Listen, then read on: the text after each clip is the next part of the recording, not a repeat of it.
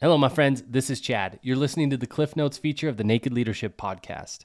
Every Friday, we post a condensed version of this week's episode. Those of you that have little time to listen or want a quick reminder of the principles we discussed, we made this for you. If you're looking to enjoy the full conversation, just navigate back to the previous episode and you can listen to it in its entirety.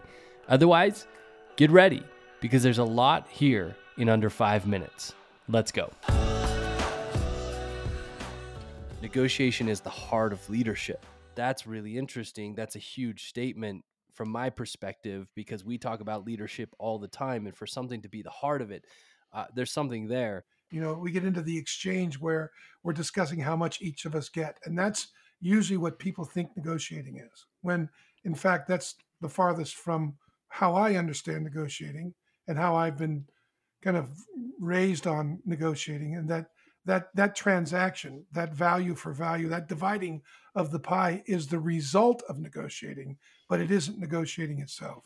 And in fact, what tends to happen is people will spend a, they'll just get right to that. Like if if you have a car or something you're selling, it doesn't matter whatever you're selling, people will think that that's the negotiation is getting down and trading for price, horse trading. Just to define negotiation from the way I understand it and how I talk about it and train it and why I believe it's the center or the heart of leadership is that negotiation is any communication designed to influence or persuade another person or group of people. So, negotiating, I'm negotiating with myself, I'm persuading myself into a certain mood, I'm negotiating with you. That mood itself is a negotiation, an invitation. And when we get into a negotiation, if we're in some type of communication and we're looking to persuade each other, in any way, then there's going to be some kind of interests that come together that make a pie, right? There's your interests and my interests. And if we're better off together than we are apart, then we've got a negotiation.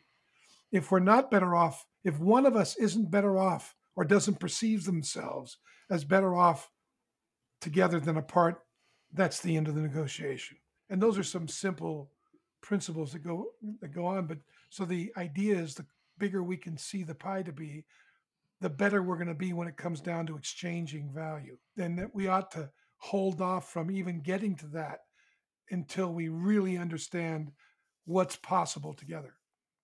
And that, mm. that goes, and if you think as in leadership, I'm doing that with myself. I'm doing that with my team. I'm doing that with my vendors. I'm doing that with my suppliers. You know, I, I'm in constant negotiation. I'm doing it with my family right? Mm-hmm. I'm, I'm trying to align interests, you know, and and all the research. It's really interesting.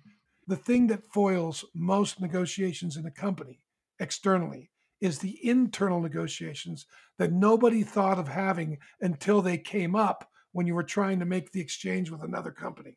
Being able to create a parade of horribles and then deal with it makes you stronger at the table. That's one thing you can do. And yeah. then the other thing you can do is create another possibility outside of what you're trying to negotiate. So there's a number of ways to reduce your tension, increase the tension on the other parties toward what your interests are, if that's yeah. possible. It's always one way of looking. It's like, what are the interests at the table, and what's the worst case scenario? And like, it's being able to look at all that, and that's all preparation. And you ask anybody, they go into a negotiation. You say, "How long have you prepared for this?"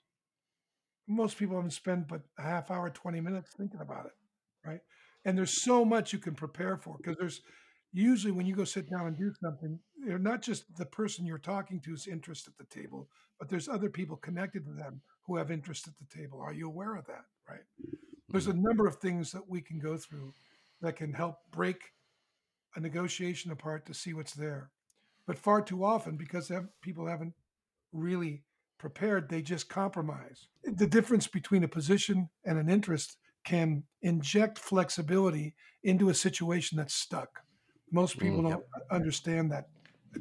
And it's a it's a subtle distinction, right? The the interest being the intangible experience people get from what they're trying to achieve in the negotiation. And the position is the material uh, that they will pull out of it that represents that experience. The one at the table who's willing to lose everything is the most dangerous person at the table.